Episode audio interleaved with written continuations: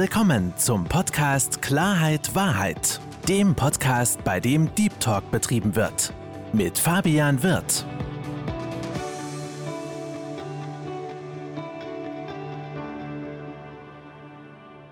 Hallo liebe Hörer und hallo liebe Zuschauer und herzlich willkommen zu meinem Podcast Klarheit Wahrheit. Ich freue mich, dass Sie dazugeschaltet haben und noch mehr freue ich meinen heutigen Gast willkommen zu heißen. Herzlich willkommen, liebe Alexandra Joschko. Ich freue mich herzlich hier zu sein. Vielen, vielen Dank.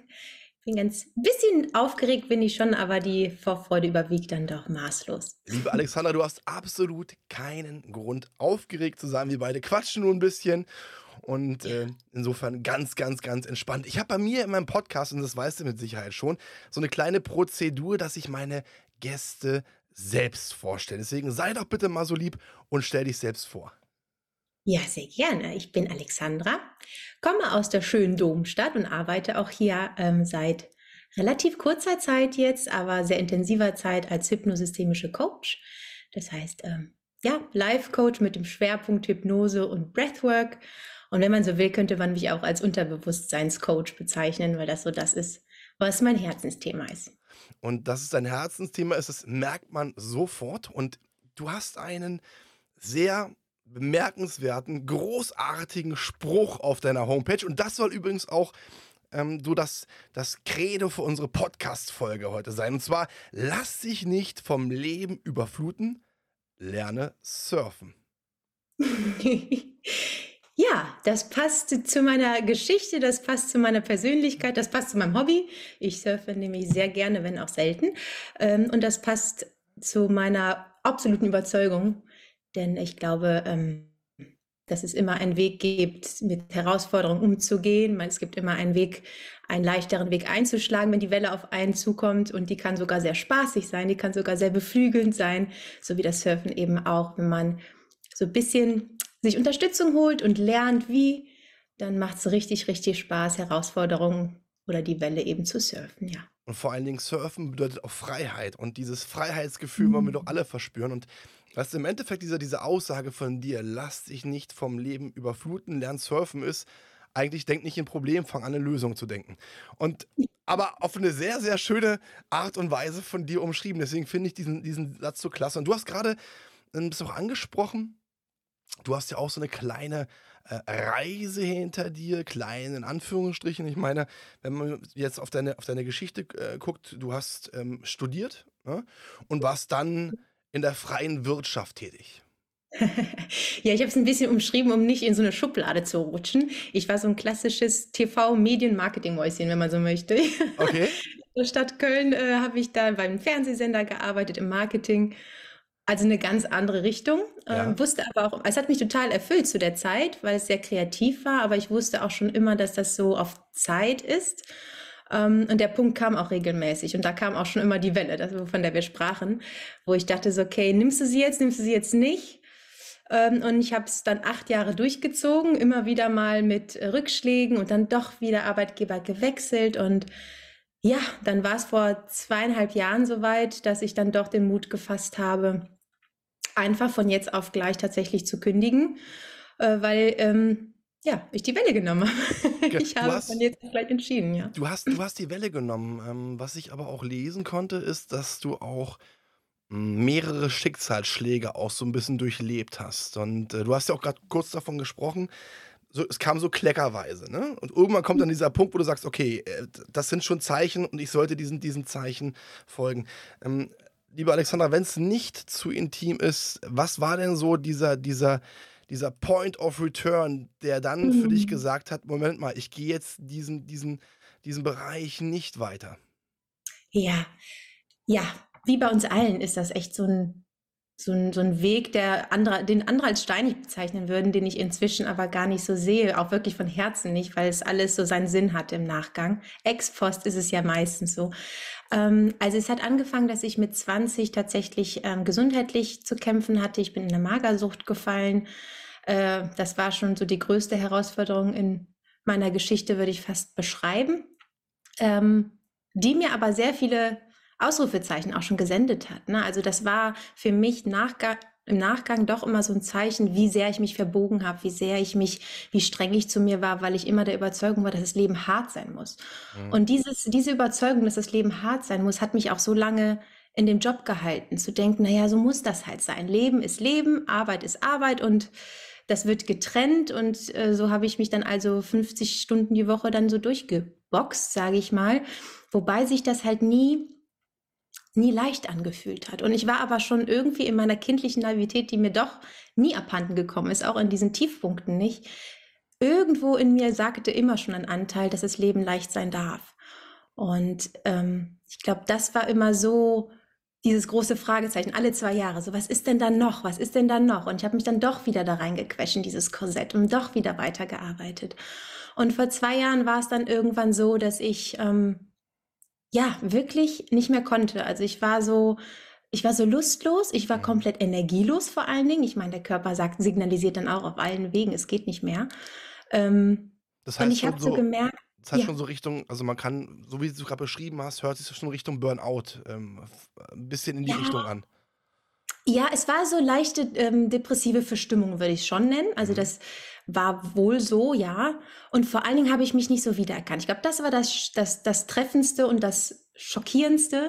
Ich habe mich manchmal so gar nicht im Spiegel wiedererkannt, aber vor allen Dingen so mein Wesen nicht mehr wiedergefunden. Mein fröhliches Wesen, mein sonniges, strahlendes Wesen, was ich immer auch so als Kind zurückgespiegelt bekommen habe, wie fröhlich ich doch bin. Davon war so wenig übrig, dass und ich notgedrungen fast schon die Kehrtwende dann in dem Moment eingeschlagen habe. Es war gar keine Option mehr weiterzugehen mhm. für mich eigentlich. Da habe ich mal eine, eine Frage an dich. Und zwar, du hast gerade von einem Glaubenssatz gesprochen, der schon ziemlich hart ist im wahrsten Sinne des Wortes. Und zwar, das Leben muss hart sein. Ich meine, das ist ja, wir wissen, Glaubenssätze, die wir, die wir, die wir bekommen oder selbst haben, werden uns auf eine gewisse Art und Weise eingeprägt. Ob es jetzt durch die Familie ist, durch Freunde, durch Aussagen.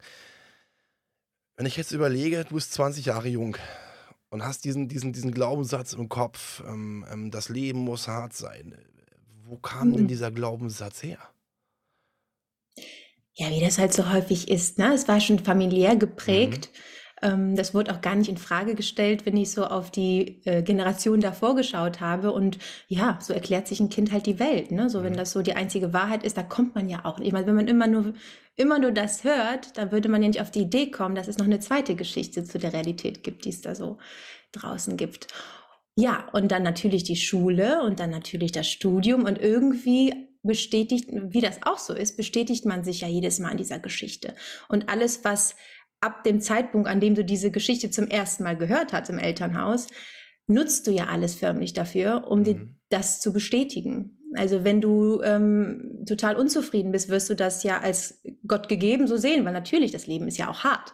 Und wenn du Krankheiten hast, dann wirst du natürlich denken, ja sicher, das ist ja auch, weil das Leben hart ist. Und wenn bei allen strugglen, wirst du jedes Mal einfach dich nur selbst bestätigen, bis du irgendwann an den Punkt kommst, das zu hinterfragen. Bis irgendwann mal ein Impuls von außen kommt. Und ich bin der Überzeugung, es ist entweder der Leidensdruck, der groß genug wird, mhm. der dich zwingt, etwas zu hinterfragen, oder es ist die Inspiration von außen, die auf einmal so ein kleines Funkeln da, da lässt, wo du denkst, ha, vielleicht gibt es ja doch noch eine andere Variante mhm. dieses Glaubenssatzens, die Überzeugung, die vielleicht sogar viel schöner ist.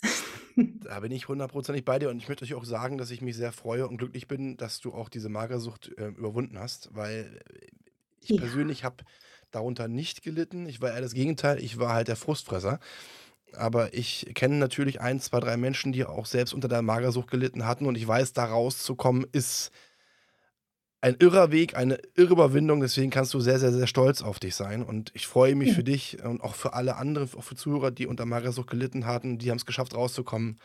Respekt und das ist, das ist großartig, weil Gesundheit ist alles. Und ähm, ich sag mal, du hast es gerade so, so beschrieben, auch diese, diese, ne, diese, man fängt dann an, nachzudenken. Man zweifelt dann manchmal auch. Oder man, man, man hinterfragt gewisse Aussagen, die man gesagt bekommen hat. Und das fand ich auch ganz interessant, weil, weil gerade bei diesem, diesem Punkt, wo du für dich gesagt hast, okay, ähm, mein, mein Job, den ich, den ich ausgeübt habe jetzt im, im Fernsehen, mh, mm, nee, ich fühle mich da nicht mehr so wohl. Und dann hast du auf deiner Internetseite was sehr, sehr Schönes geschrieben. Du hast angefangen zu überlegen, A, wer bin ich? Was will ich? wobei habe ich Spaß? Was kann ich?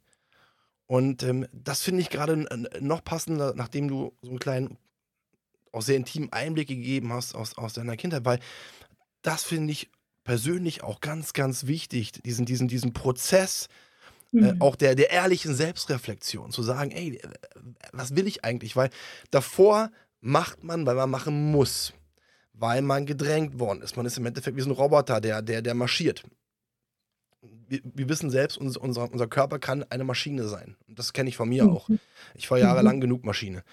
Ähm, und das finde ich so schön auch, und das finde ich auch für die Zuhörer so wichtig, diesen, diesen, diesen Punkt. Und deswegen, vielleicht kannst du so ein bisschen davon auch mal erzählen, dieses, dieses Wachwerden und zu sagen, stopp mal, ich fange jetzt mal an, mich über mich selbst Gedanken zu machen, was ich mhm. eigentlich will. Was macht mich glücklich? Und da würde ich ganz gerne mit dir, mit dir raufgehen, weil ich würde sagen, das war so die erste Welle, die du erfolgreich sozusagen äh, geritten bist. Und da lass uns doch drüber sprechen. Ja, sehr gerne. Äh, ja, das ist auch das, was mich in der Arbeit so antreibt und was ich ähm, so, so gerne tue in meiner Arbeit, den Leuten da eben Mut zu machen, diese Welle dann auch zu nehmen. Ne? Also wir wissen, viele von uns wissen, wo sie weg von wollen, aber die wenigsten wissen dann anschließend, wohin, wohin sie wollen. Und das ist so ein bisschen das Thema, dieses Dilemma, diese, äh, ja, diese diese Lehre an dieser Stelle auch zu denken, so, okay, ich habe mir jetzt eingestanden, was ja auch schon der erste Schritt ist, dass ich das nicht mehr kann aber was will ich stattdessen? Und ähm, ich habe mir selber nach all der Maloche, die ich dann ja auch so für mich unter, darunter verbucht habe, zu sagen, so, jetzt gönne ich mir ein Jahr, dass ich, was ist schon ein Jahr im Vergleich, mhm. dass ich dafür nutze, zu gucken, was ich kann. Und das sah dann so aus, dass ich wirklich meine Freunde gefragt habe, was ich kann. Weil wenn du das kannst, wirst du nie hinter, auch da wieder nie hinterfragen, ob das ein Talent ist, weil das ist ja, das hast du ja schon immer gekonnt und das hast du immer gemacht und dass es irgendwie herausragend sein könnte, darauf kommt man ja nicht. Und so wurde mir schon gespiegelt, dass ich äh, offenbar sehr gut zuhören konnte und dass ich offenbar einen sehr ähm, warmen Raum schaffen kann, so was ich schon dachte, okay, in welche Richtung führt mich das wohl? Und dann habe ich halt gescha geschaut, was mir Spaß macht. Das war komischerweise deckungsgleich. Also ich liebe es, die Geschichten von Menschen zu hören und ich liebe es, stundenlang zu reden und das, was damals mir im Job auch gespiegelt wurde, was eher nicht gewünscht war, da sind ja meistens die Stärken, das sind ja meistens die Geschenke, die du so in die Welt bringst.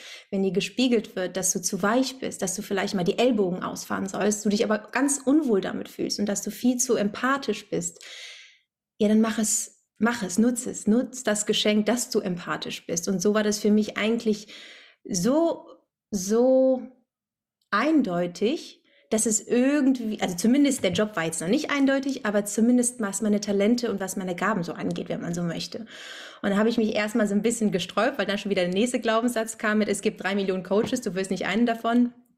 Aber ähm, ja, wenn es so ist, dann ist es so. Und heute bin ich der Überzeugung, dass es nicht genug Coaches gibt, weil jeder so seine sehr individuelle Art und Weise, individuelle Art und Weise mitbringt.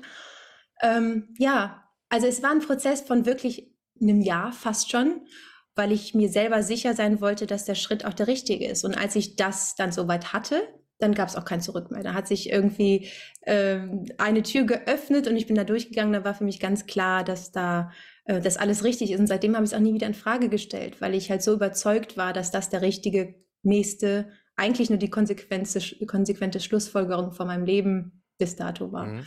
Vor allem, weißt du, wenn man dich so sieht, wenn man dir zuhört, dann merkt man sehr, sehr, sehr schnell, dass du ein absoluter Herzmensch bist. Dass du jemand bist, die, die, wo andere Menschen eine Menge Bedeutung haben, die, und so schätze ich dich ein, die auch fast mehr darauf achtet, dass es anderen Menschen gut geht, ohne auf, dabei auf sich zu gucken. So ist meine, meine Einschätzung. Ähm, wenn ich jetzt diesen Mensch betrachte, sehr herzlich, äh, an Menschen interessiert, ähm, tiefgründig und dann auch gleichzeitig mir das Fernsehbusiness angucke, ob es jetzt Fernseher ist oder auch Instagram. So, es ist ja auf eine gewisse Art und Weise eine Scheinwelt, beziehungsweise im, im Fernsehen. Und deswegen gucke ich auch kein, kein Fernsehen mehr. Ähm, Geht es ja um, um Schlagzeilen. Ne? Weil äh, schöne Dinge wollen Menschen nicht hören. Menschen wollen Dinge hören, äh, dass andere Menschen nicht gut sehen. Sie wollen Skandale hören. Sie wollen ähm, ja, irgendwelche Dinge hören, wo sie sich dran ergötzen kann. Warum? Im Unterbewusstsein, nicht bewusst, sondern im Unterbewusstsein. Warum? In dem Augenblick, wenn es anderen Sch Menschen schlechter geht als ihnen, geht es ihnen besser und sie ziehen ihren Selbstwert aus diesen aus diesem Gefühl. Was ich jetzt fragen wollte, ist, warst du eigentlich du?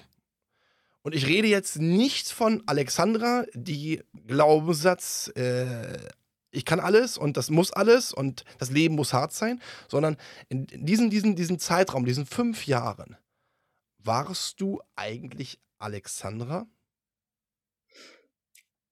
Äh, die Antwort ganz kurz ist nein. Mhm. es ist genau das, was ich beschrieben habe, dass ich am Ende gar nicht mehr mich selbst erkannt habe. Also ich habe sukzessive die Sachen abgelegt, die nicht erwünscht waren. Ich habe sukzessive auch so eine harte, was ich jetzt auch kaum noch kann, also so eine harte Schale aufgelegt, weil ich dachte, das muss so. Und das, vielleicht musste es auch so. Also so eine sehr, ich würde fast vom, man sagt ja so männliche Energie, ne, was jetzt gar nicht mit dem Geschlecht zu tun hat, aber mhm. so eine sehr ähm, harte harte Art an den Tag gelegt, um ebenso zwischen diesen Geschäftsmenschen da auch so funktionieren zu können. Hatte aber zur Folge, dass ich mich selbst so gar nicht mehr gespürt habe. Ne? Und das verfolgt mich auch so ein Leben lang. Also auch im Zuge der Krankheit war das ja auch dieses Thema, dass ich mich nicht mehr fühlen konnte, dass ich mich nicht mehr spüren konnte. Und ja, es wurde verstärkt. Es war dann halt vielleicht äh, raus aus der Krankheit rein in den Job aber das Problem blieb irgendwie bestehen. Dieses, dieses taube Gefühl von ich bin nicht ich selbst und ich weiß auch nicht mehr genau, wie ich, wer ich bin und man, wer ich war. Man verliert sich ja und vor allem, das, das würde ich ganz, ganz gerne mal wissen. Du hast gerade davon gesprochen, es wurde dir gesagt, was du nicht mehr machen darfst. Also du, du wurdest ja auf eine gewisse, du wurdest ja das kann man ja so sagen, du wurdest ja auf eine, eine ganz deutlicher kann man es nicht manipuliert. Also entweder verändere dich oder nicht. Was wurde denn gesagt, was du an dir ändern musst? Wir sprechen ja hier nicht von einer konstruktiven Kritik, sondern wir sprechen ja von ganz deutlichen Worten. Entweder machst das oder tschüss. Ja, also ich muss dazu sagen, ich hatte immer das Glück, ganz wunderbare Chefs zu haben mhm. und Kollegen zu haben, die das natürlich ähm, äh, die mich so genommen haben, wenn man so will, wie ich war. Das, mhm. das war schon völlig in Ordnung. Nur ich habe halt recht schnell gemerkt, schon nach meinem Studium, als es schon darum ging, so, okay, jetzt ein Traineeship irgendwo bekommen, dass das halt nicht gewünscht war, dass ich, ähm, also ein ganz ein plakatives Beispiel vielleicht, so ich sollte ein Angebot bekommen auf, bei einem Arbeitgeber, wo sich die Trainees ähm, gegenseitig hätten bewerten müssen und der, der dann halt die besten Noten bekommen hatte, untereinander, hätte dann einen, ähm, also einen Arbeitsvertrag bekommen. So, da wäre ich halt untergegangen. Das war schon, das, war schon so der Anfang, wo ich dachte so, okay, von meinem Naturell her würde ich allen anderen eine gute Note geben, mhm. von denen ich denke, die sind super und selber würde ich aber kassieren, sozusagen. Also da habe ich schon gemerkt, okay, mit meiner natürlichen Art von es gut meinen mit den anderen und, und, und es eigentlich nur das Beste wünschen, da kommst du in dem Bereich nicht weit. Und so fing das an und so zog sich das durch. Ich immer dachte so, sehr im Außen orientiert, was wird denn verlangt? Wird denn mehr Disziplin verlangt? Wird denn mehr Fleiß verlangt? Gehst du vielleicht doch nach dem Chef um 10 Uhr nach Hause? Oder ähm, vielleicht äh, schlägst du auch einen anderen Tonfall mal ein und wirst relativ rabiat bei irgendwelchen Verhandlungsgesprächen. All das bin ich halt nicht. Mhm. Und ich habe gemerkt, so da, da wo es also da, wo es, wo ich wirklich glänzen kann und wo ich strahle, das war da nicht erwünscht. Und das, was erwünscht wäre, das entsprach mir halt nicht. Und deswegen konnte ich so gar nicht in mein Potenzial kommen. Und so fühlte es sich auch immer so an, dass ich irgendwie nicht so richtig ins Tun kam, nicht so richtig in mein Element kam. Na, ich muss ganz ehrlich sagen, ich bin gerade ein bisschen geschockt. Also das, was du gerade erzählt hast, ich habe ja noch nie, also nicht was du gesagt hast, sondern ja. diese, diese, diese Aufgabe ich habe noch nie so ein Bullshit gehört. Also, wenn man jetzt vier, vier Personen hinsetzt äh, und, und, und sagt, derjenige, der die beste Bewertung bekommt, äh, bekommt, bekommt den Job, ja, was ist denn das? Das ist ja klar. Also, ich sag's mal unter uns, Klosternschwestern, wir sind ja hier im kleinen Kreis. Ja. Ich, wenn ich den Job haben will, auch wenn es mir weh tut, dann würde ich doch alle beabsichtigen, die können so gut sein, wie sie wollen. Ich würde ihnen die schlechteste Note geben. Also, deswegen äh, ist das für mich kompletter Nonsens, aber okay, hat nichts mit dir zu tun, nichts mit mir zu tun, ist halt von diesem ehemaligen Arbeitgeber, aber wieder kann ich nicht ganz, kann ich nicht ganz nachvollziehen. Aber ich habe mich gerade da hineinversetzt. Und auch ich hatte so eine Zeit, hm, wo ich gewisse Dinge machen musste ich war noch sehr, sehr jung, auch Anfang 20. Und ich habe Bauchschmerzen gehabt. Ich konnte nichts mehr essen. Und, und, und, ähm, weißt du, ich denke gerade auch an, an die Bulimie. Wir wissen ja, das hat was mit, mit, mit Essen zu tun. Und auch klar, Wahrnehmung, was du gesagt hast. Und ich in dem Augenblick, als ich mich dann geistig gerade in diese Situation versetzt habe, hat sich mein Magen auch zusammengezogen. Da wäre mir nach allen anderen, aber nicht nach Essen. Insofern äh, sind das, nee, das finde ich, find ich, finde ich, finde ich sehr, sehr interessant, weil das spiegelt ja auch ein bisschen dann in deinen Krankheitsverlauf. Und du hast es ja auch gerade gesagt. Es hat dazu beigetragen, dass es auch weitergegangen ist. Aber, und das ist das Schöne, lass uns die negative Vergangenheit ja. auch nicht negativ, weil, ähm, weil wenn du das nicht durchgemacht hättest, wärst du jetzt nicht der Mensch, der du jetzt bist. Deswegen nicht lass uns deine Vergangenheit ähm, ja. beiseite schieben. Liebevoll draufschauen. Genau, lass uns, lass uns über, über das sprechen, was du jetzt machst. Du hast es gesagt, du bist Coaching, auch im, im, im Hypnosebereich. Also sehr, sehr interessante Themen und vor allem, du hast so ein, ein kleines Themenspektrum und äh, liebe Zuhörer, Sie wissen ja, Thema Selbstwert, Selbstvertrauen, das Gefühl, nicht gut genug zu sein, ist mein Thema und da passen so schöne Punkte bei mir mit rein. Ja? Selbstliebe, Wachstum, du hast den Wachstum sogar bei dir gerade selbst ähm, geschrieben. Klare Gedanken, oh, Gedanken wissen wir alle. Gedanken können für uns teuflisch sein, die können uns, die können uns verfolgen. Ähm, Entscheidungen treffen, hat viel mit Selbstvertrauen zu tun. Wenn ich kein Selbstvertrauen habe, fällt es mir schwer, Entscheidungen zu treffen. Ängste, auch ein Thema, mhm. kommen durch Gedanken flexiert. Stress und Belastung, ja, Selbstzweifel, la voilà. Und äh, körperliche Beschwerden, was natürlich klar, aufgrund der mentalen Gesundheit, wenn die mentale Gesundheit angegriffen wird, ja, kommt, kommen die äh, körperlichen Beschwerden dazu. Und es sind ja ganz, ganz ähm, brisante äh, Themen. Ähm, wie ist denn so deine Wahrnehmung? Du hast vorhin so schön gesagt, ähm, du hattest damals den Glaubenssatz, übrigens, äh, den äh, kenne ich auch. Ähm, ja. ja, es gibt doch schon so viele andere, die das machen. Warum machst du das? Weil ich anders bin. So. Ja, weil ich anders bin. Ich will jetzt nicht sagen, dass ich der Beste bin, aber ich bin anders. Und durch meine eigene Art, durch deine eigene Art, und da reden wir wieder von Authentizität, mhm. fallen wir auf. Ja, always be different, sagt der Amerikaner. Ähm, was ich, worauf ich hinaus wollte, es sind so, so, so viele Punkte. Wie, wie nimmst du denn diese, diese Entwicklung wahr? Weil allein dieser Prozess, den du bei dir geschrieben hast, ne, du musst so sein, du musst so sein, du musst so sein. Man geht aus sich raus, man verändert sich, aber mhm. verliert die eigenen Werte, den eigenen Selbstwert, die ja komplett aus dem, aus dem, aus dem Gesicht. Und wir wissen ja gerade in der heutigen Gesellschaft, ähm, es wird alles teurer. Äh, Einnahmen sinken, weil die Gehälter sinken. Ähm, es ist eine Menge Druck da. Die Ellenbogen werden, und da müssen wir einfach ehrlich sein, die werden zukünftig noch mehr ausgefahren werden. Und sie müssen mehr ausgefahren werden, weil es ist eine Art Überlebenskampf. Und da müssen wir realistisch sein, das wird immer schlimmer werden. Wie siehst du das dann im Bereich des, des Selbstwerts aus deinen Erfahrungen auch vielleicht so ein bisschen ähm, ohne natürlich jetzt auf, auf Klienten oder Patienten von dir einzugehen. Wie siehst du das denn von der Entwicklung her? Hm, ja, tiefgreifende Frage. Sehr gute Frage. Ähm, ich merke schon, also so der, ich merke an meinen Klienten, dass der Druck im Außen zunimmt. Das ist gar keine Frage. Ich merke auch, dass die Kompensationsstrategien und die Strategien durch diese Phasen oder durch diese aktuelle Entwicklung zu kommen zunehmen. Das kann ein Laster sein, die reichen von Zigaretten bis Zucker und und und, diese typischen Laster.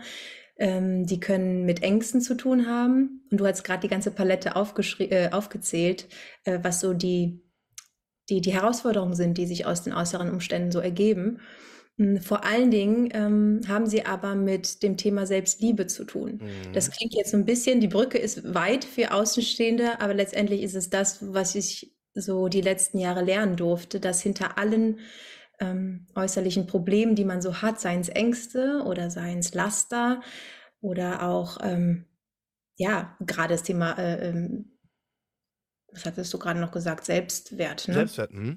Also alle Themen münden halt in der Selbstliebe. Also das ist ein ganz klares Ding, wenn ich in die Hypnose gehe, wenn ich meine Klienten von ihrer Angst auskommen in die Hypnose verleite, ist der Urknall hinter diesen Ängsten immer das Thema Selbstliebe. Da war jemand nicht noch nicht im Gefühl der Selbstliebe, als dass er diesen Ängsten standhalten konnte. Da war jemand noch nicht im Gefühl der Selbstliebe, um sich zu schaden, indem er Zigaretten im Alltag konsumiert. Und das ist so ein bisschen meine Aufgabe als Hypnosecoach, wie ich das sehe, das Symptom, mit dem ein Klient reinkommt, zu verstehen, um mhm. dann über Coaching oder Hypnose halt zum Thema Selbstliebe zu gelangen. Und wenn man das Thema Selbstliebe aufgelöst hat beim Klienten, dann bröckelt auch die Angst oder die, ja, das Thema Selbstwert oder auch das Thema Laster, weil jemand, der sich selbst liebt, nicht mehr zulassen würde, dass er nochmal sich drei Tafeln Schokolade im übertriebenen Sinne in den Mund schiebt oder nicht zulassen würde, dass er so unter Angst zusammenbricht, weil er Hoffnung schöpfen würde und aus dieser Kraft der Liebe dem begegnen kann.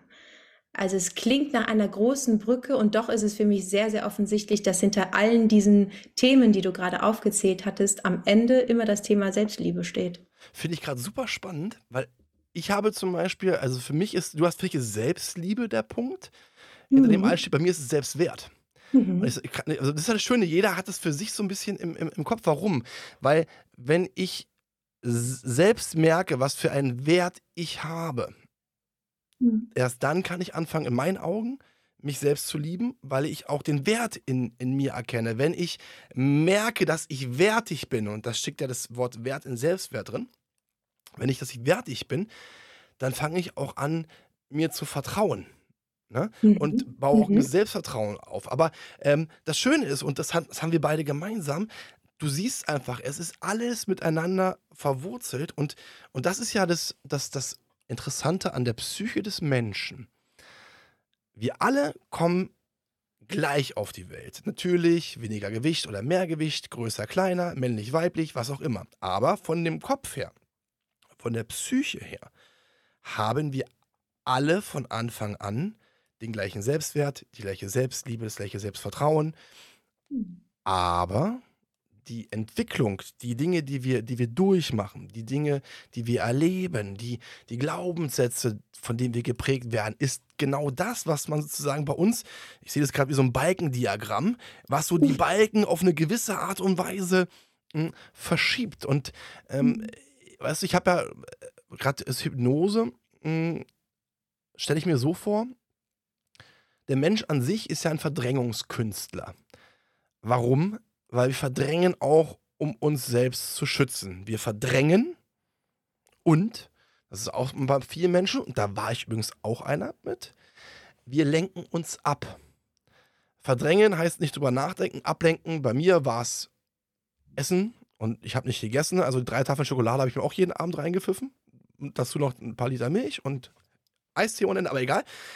Wir lenken uns ab, ob es Alkohol ist, ob es Essen ist, ob es Drogen sind oder auch dem eigenen Körper schaden, weil wenn ich Schmerzen am Körper habe, dann lenken die von den seelischen Schmerzen ab, weil und das ist auch ein, ein Punkt.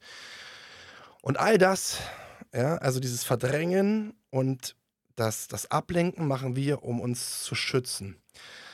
Und das alles kommt ja aus unserer Vergangenheit. Das ist wie so ein Anker, der in der Vergangenheit gesetzt worden ist. Das ist ja das Schlimme, oft dann, dann lebt man auch, obwohl wir in der Gegenwart uns befinden, nicht in der Gegenwart und können für die Zukunft planen, sondern wir sind noch mit der Vergangenheit gebunden. Und dieser, dieser Anker, der uns festhält, zieht uns auch förmlich runter, aber wir kommen davon nicht los. Mhm. Und ähm, wie ist denn so deine, deine, deine, deine Einschätzung bzw. deine Erfahrungen, gerade bei, bei deinen Patienten?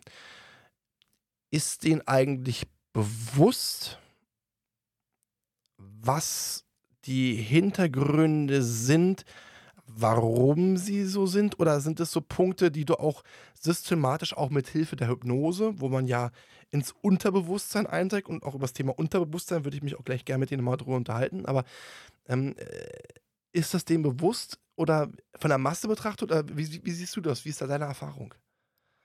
Ja, du hast schon völlig recht, wenn du sagst, wir sind Verdrängungskünstler. Und das ist eben der Punkt, warum auch Erfahrungen so stark verdrängt werden, dass sie gar nicht mehr bewusst werden, dass sie so stark ins Unterbewusstsein geschoben werden, dass sie uns nicht mehr bewusst sind. So im Gro kann ich sagen, die meisten Coaches, die kommen, die wissen ihren Grund nicht. Nein, die kommen mit einem Symptom und das, äh, lass uns mal plakativ sagen, es ist das Thema Sprechangst. Das ist immer sehr, sehr greifbar. So, die kommen dann mit dem Symptom, weil sie merken, damit stoßen sie irgendwo an eine Grenze in ihrem Alltag. Und vielleicht können Sie noch so zwei, drei Gründe herleiten, ne, so aus Ihrer Biografie. Ja, mein Papa hat mir damals mal das und das gesagt, ich kann das nicht. Und in der Schule wurde ich einmal ausgelacht. Das gibt's auch. Aber ob das wirklich die Gründe sind oder ob es ein verdrängter Grund war, weil es ein, eine schlechte Erfahrung gewesen ist, die so schmerzhaft war, Weiß man nicht. Das weiß man nicht, solange man nicht äh, an sein Unterbewusstsein reingeht oder daran kommt.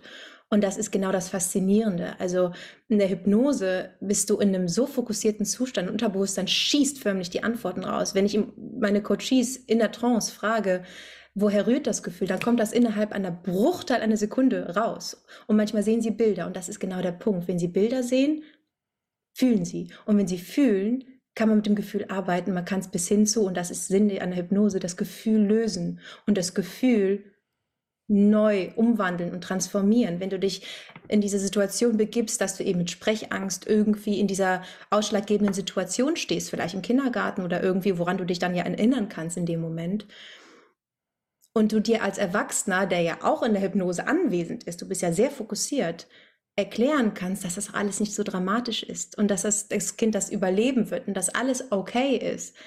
Und dann wiederum in ein Gefühl gehst von Stolz, dass du das geschafft hast. Und jetzt fühl mal rein, wie fühlst du dich denn jetzt? Und wenn das Gefühl einmal transformiert ist im Unterbewusstsein, dann ändert sich die komplette Einstellung im Heute, im Wachzustand. Das ist genau der Punkt, dass man ein Gefühl neu programmieren kann. Programmieren klingt immer so übergriffig und so manipulierbar, aber das, darum geht es nicht. Es geht darum, dass du dir immer, wir haben eben von einer Geschichte erzählen gesprochen, dass du diese Software hast, die immer wieder und immer wieder dieselben Sachen abspielt, die dich dann gleich denken und fühlen lassen und am Ende auch handeln lassen. Und du erlebst immer wieder dieselbe Realität, mit der du dann nicht zufrieden bist.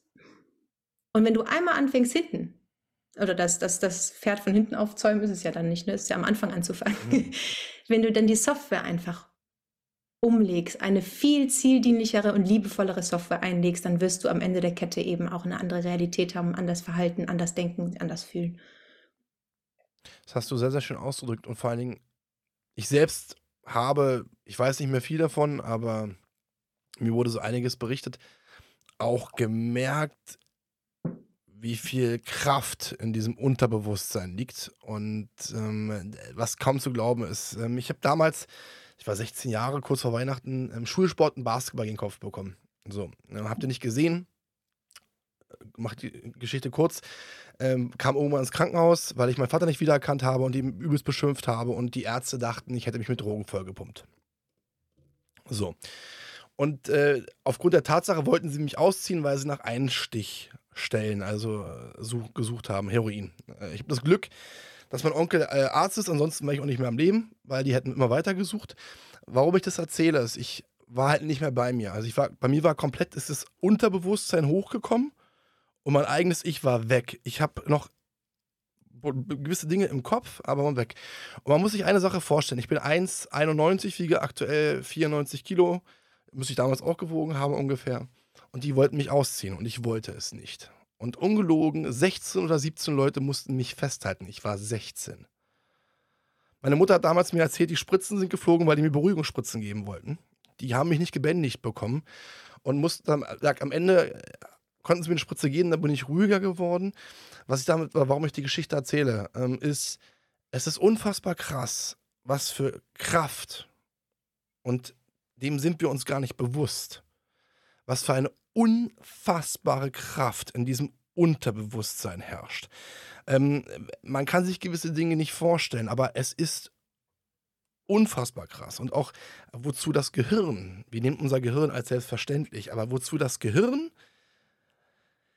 fähig ist, auch Gedanken, wie viel, man 60.000, 70.000 Gedanken am Tag, so diese, diese ganze, diese ganze Wust, das zu verstecken, uns zu manipulieren, uns gewisse Dinge, obwohl wir sie sehen, auch optisch sehen, gar nicht wahrnehmen können, weil wir das so verdrängt haben, ist schon, ist schon extrem. Und dementsprechend finde ich es auch ganz, ganz wichtig und deswegen finde ich es auch so schön, dass auch du dir die Zeit für dich genommen hast, zu sagen, ey, stopp mal, jetzt ist, jetzt ist immer mal Feierabend, weil du hast es auch vorhin beschrieben, es gab mal so Situationen, da bist du kurz wach geworden. Ja, okay, nee, mach ich doch weiter. Also, also diese Kraft hat nicht gefehlt. Und ich glaube einfach, und entschuldige, dass ich das so, so, so, so ehrlich sage, ich glaube einfach, dass dieser Punkt, dass du für dich gesagt hast, Moment einmal, was mache ich eigentlich, dir auf eine gewisse Art und Weise auch das Leben gerettet hat. Äh, warum? Äh, weil dieser Stress geht aufs Herz. Und äh, ich meine, du bist eine sehr, sehr sportliche Person.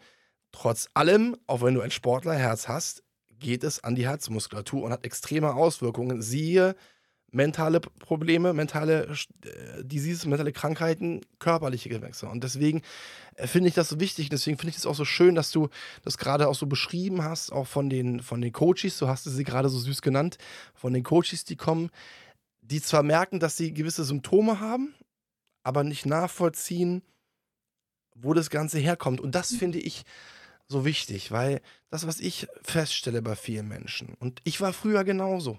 Ja, man soll immer nie mit, mit Fingern auf andere Menschen zeigen, aber ich war jahrelang genauso. Ich habe immer gerne mit den Fingern auf andere gezeigt. Der macht das, der macht das, die schuld, der schuld, das ist schuld, was auch immer. Kommst du damit weiter? Nein. Veränderst du dich? Nein. Befreist du dich? Nein. Wächst du? Nein. Ganz im Gegenteil, du bleibst drin. Und deswegen finde ich genau diesen Punkt, diesen Punkt so unfassbar wichtig zu sagen, ey, Moment einmal, bei mir, bei mir stimmt etwas nicht.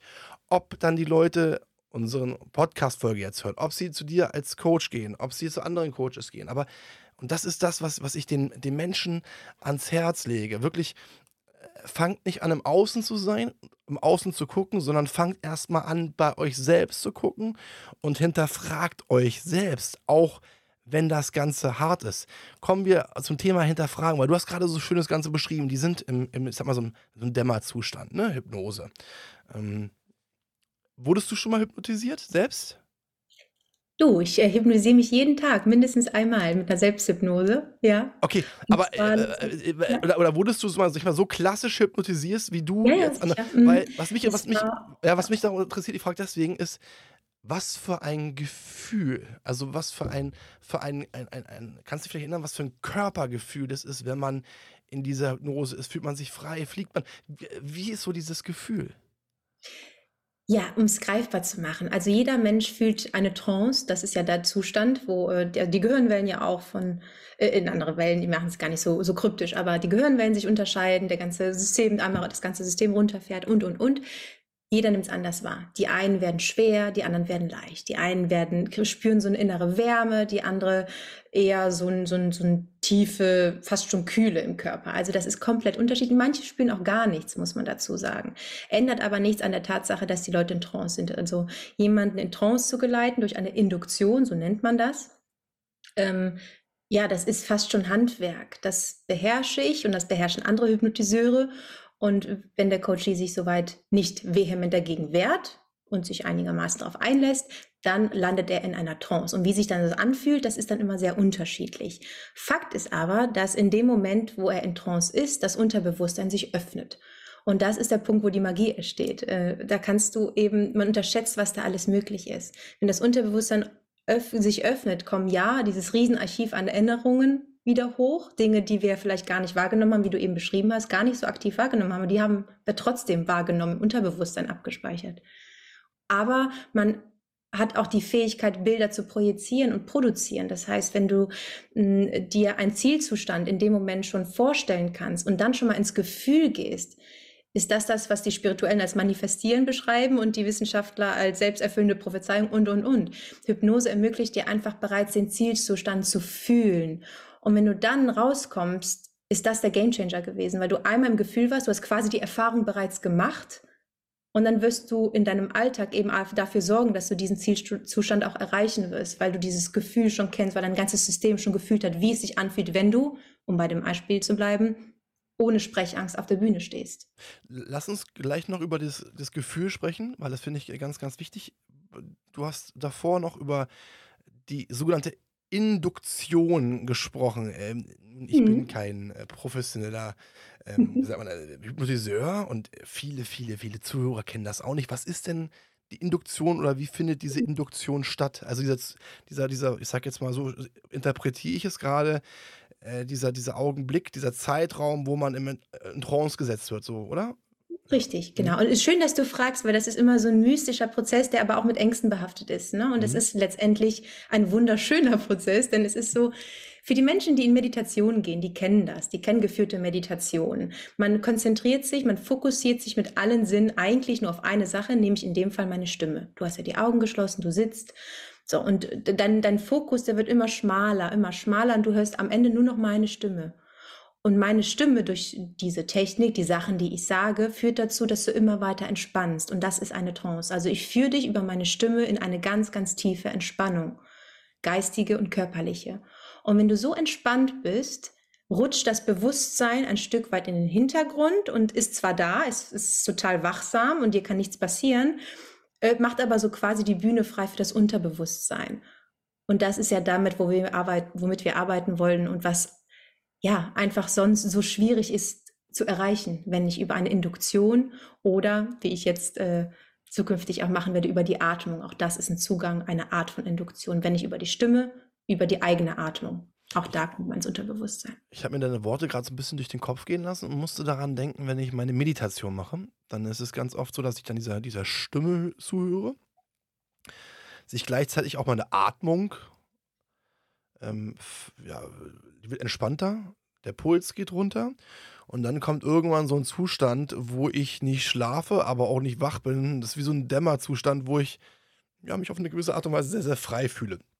Das mhm. heißt, von, von der Gefühlslage könnte das sogar so eine Art ähm, äh, Hypnose sein, ja? Selbsthypnose. Richtig. Wenn wir das jetzt noch ein paar Stufen vertiefen würden und du noch entspannter wärst, dann würde man sagen, dass du in der Trance bist. Wobei man auch schon sagen kann, du bist in der Meditation in der leichten Trance. Man sagt auch schon, dass man in der Trance ist, wenn man ähm, seinem Hobby folgt zum Beispiel. Nur wenn man so in Gedanken versunken ist oder beim Malen oder beim Joggen. Auch das, dieses Gefühl von Flow, wie, wie man das so neudeutsch sagt, auch das ist eine leichte Trance. Also es ist ein sehr alltäglicher Zustand, nur dass er in der Hypnose halt nochmal verstärkt wird und nochmal tiefer geht.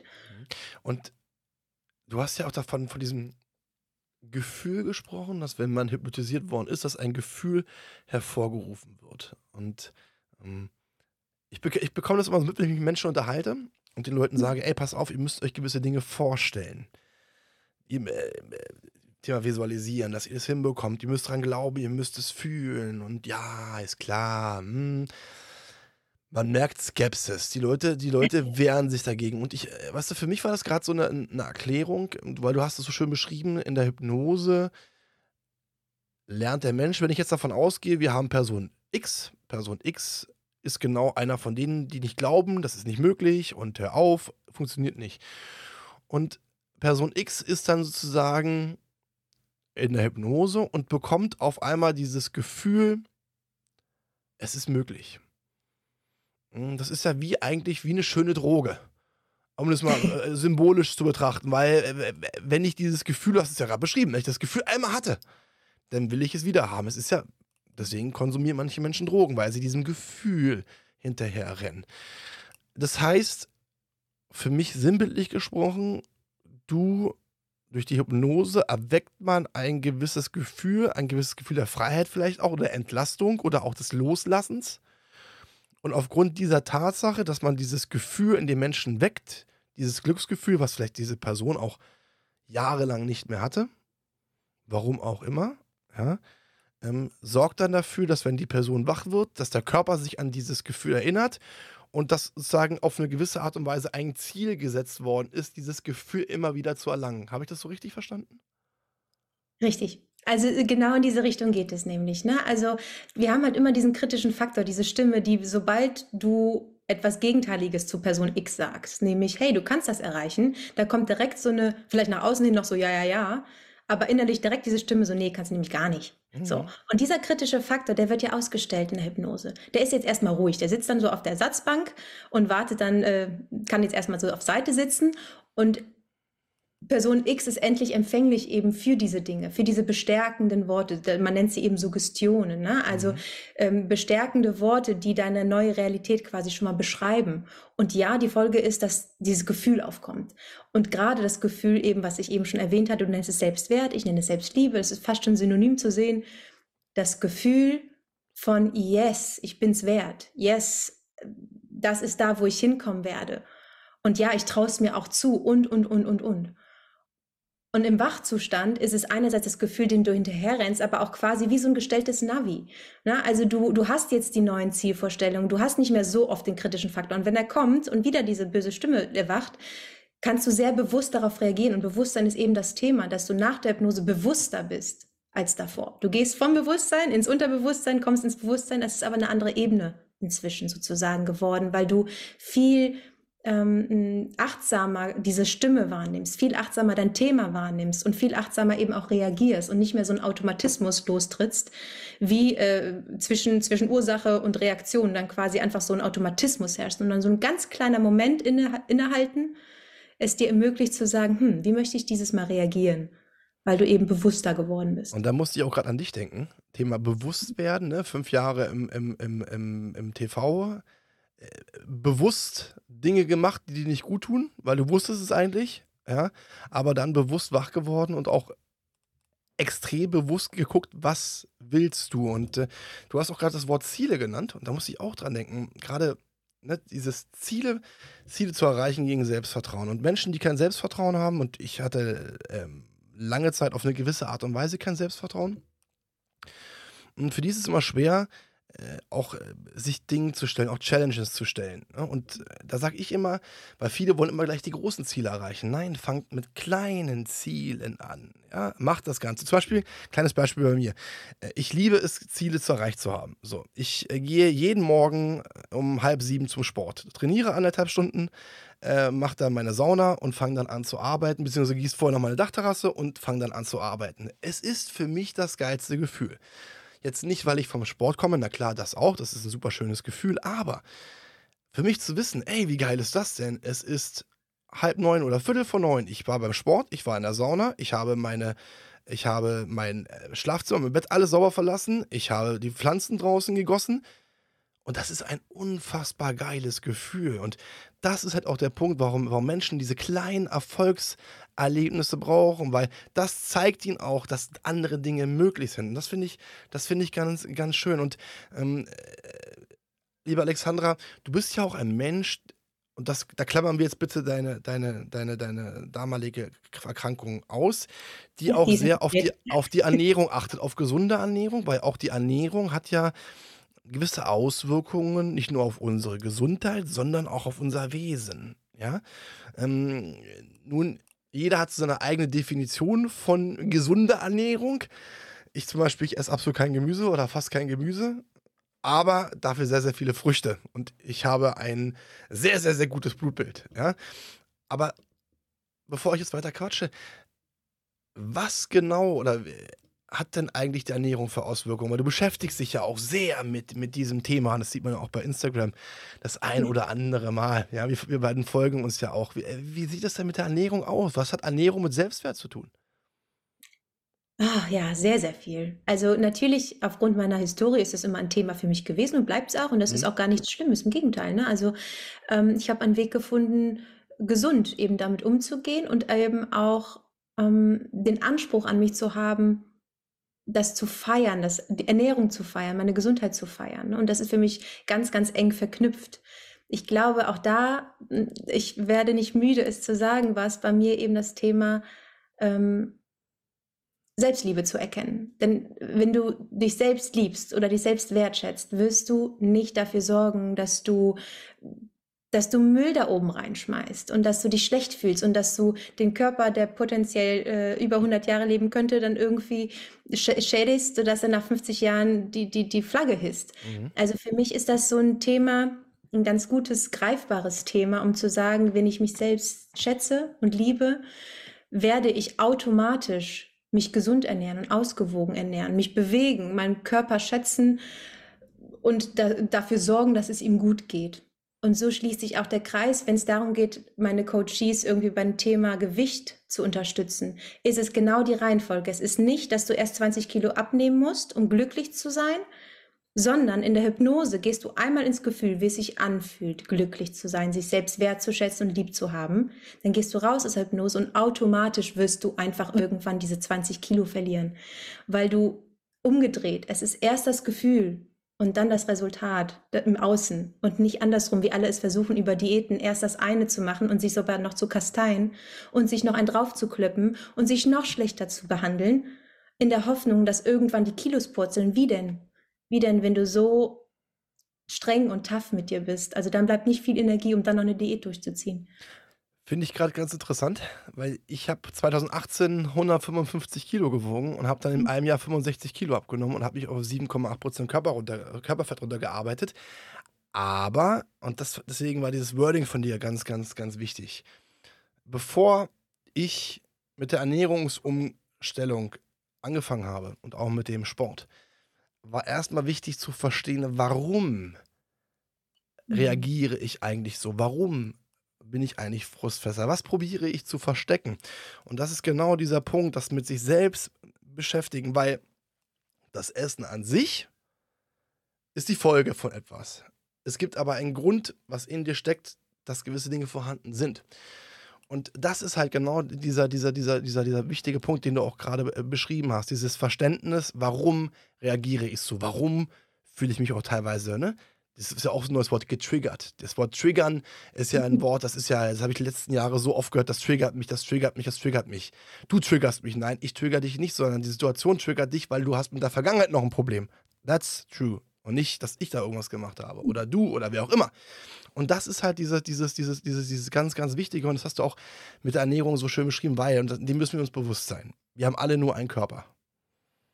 So. Ähm, und auch das ist bei uns so. Wir alle merken erst dann, wenn wir was haben, wenn wir am Boden sind.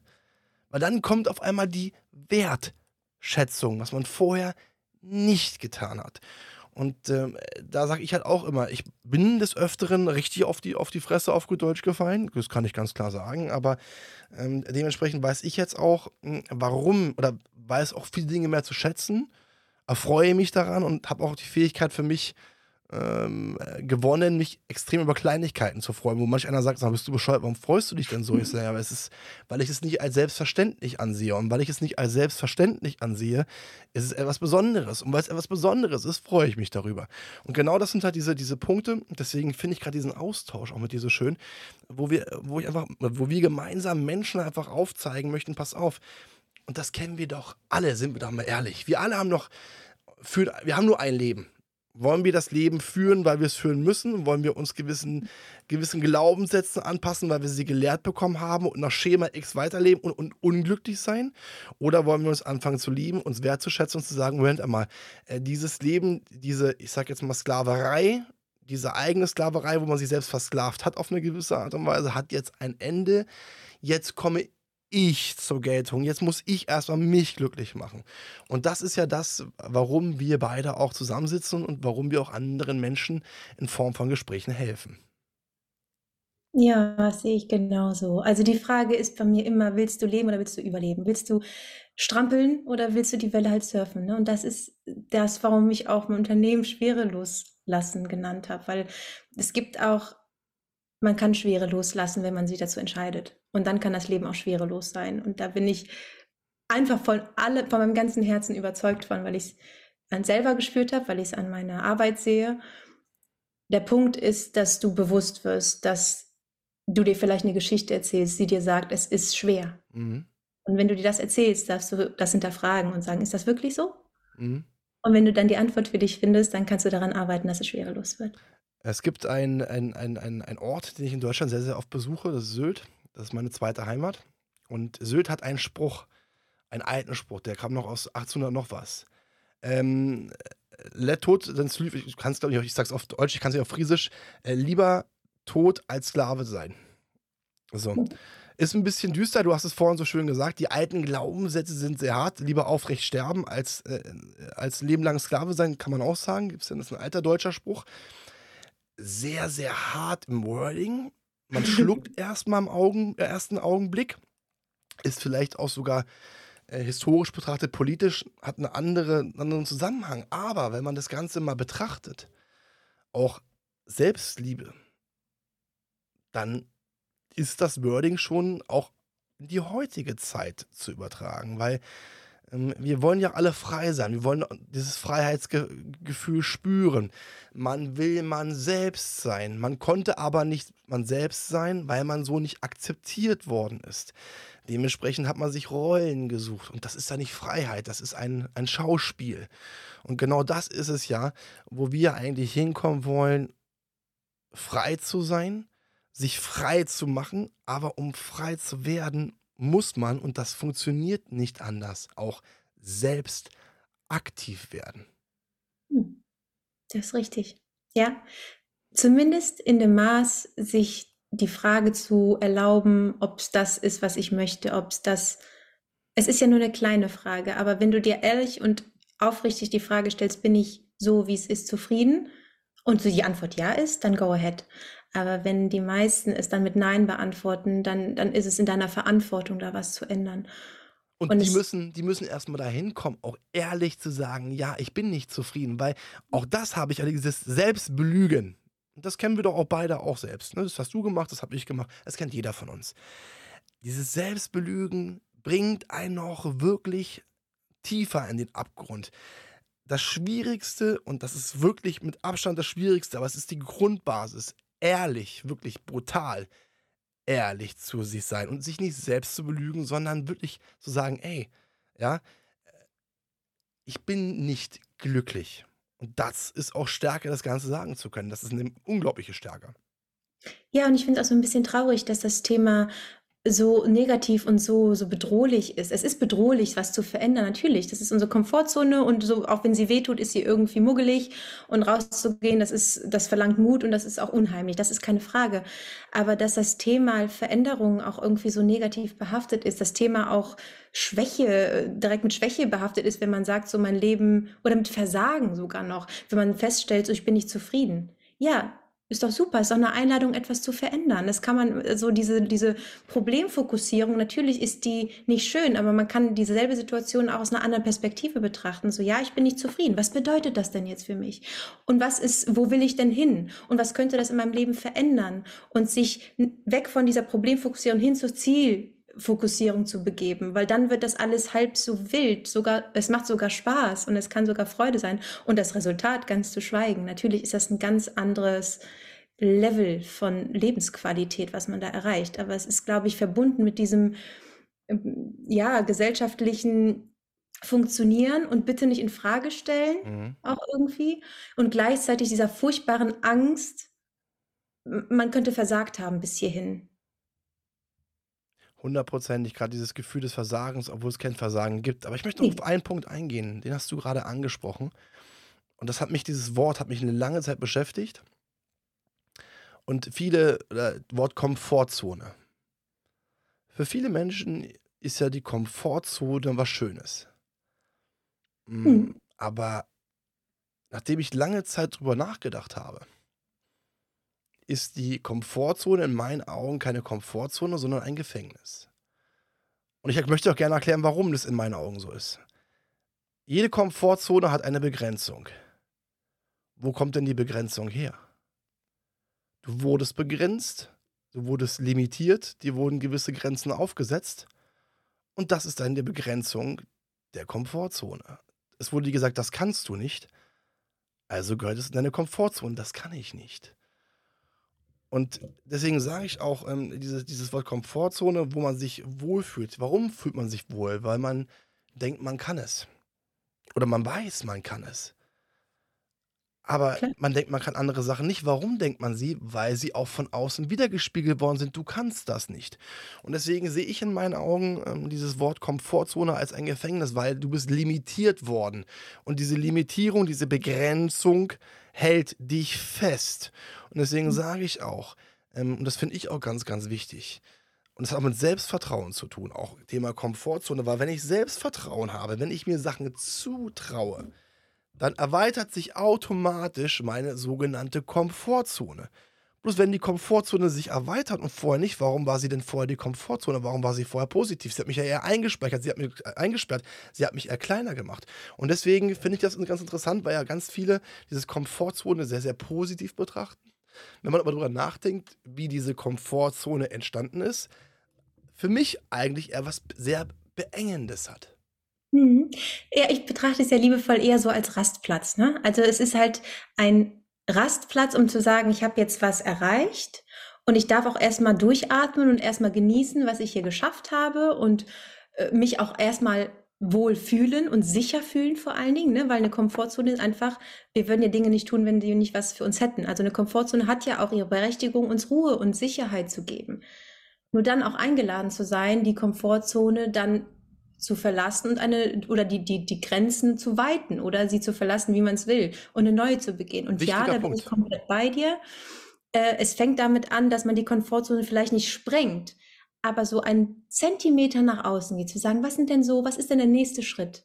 Was wäre der nächste Minischritt, der mir zeigt, dass es keine Grenze gibt, sondern nur, dass sie sich verschiebt immer weiter und sich ausdehnt und das Gefühl ist, das ist unbeschreiblich, zu denken, so, okay, und ich spreche hier gerade aus eigener Erfahrung, denn du und ich, wir wissen, dass es lange Zeit gebraucht hat, bis ich hier im Podcast saß, weil ich auch dachte, oh, meine Komfortzone ist jetzt nicht wirklich gefüllt mit Podcast, ne? Das war so ein bisschen äh, Komfortzone verlassen für mich.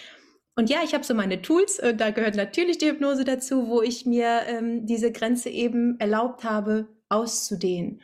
Und jetzt sitze ich hier und das Gefühl ist genau das, zu denken so, ach guck mal, die Grenze hat sich gerade verschoben. Ich sitze hier, äh, rede mit dir ganz entspannt bei meinem Teechen und äh, ich fühle mich immer noch komfortabel. Das freut mich, halt das, das freut mich auch, dass ja. du komfortabel fühlst. Das sieht man, das ja, hört man. das ist, kann das aber sehr gut auch an dir liegen. Vielen Dank, das Kompliment nehme ich sehr, sehr gerne an, aber auch du bist eine sehr, sehr angenehme Gesprächspartnerin und du hast es gerade so schön gesagt, ähm, auch zum Abschluss jetzt.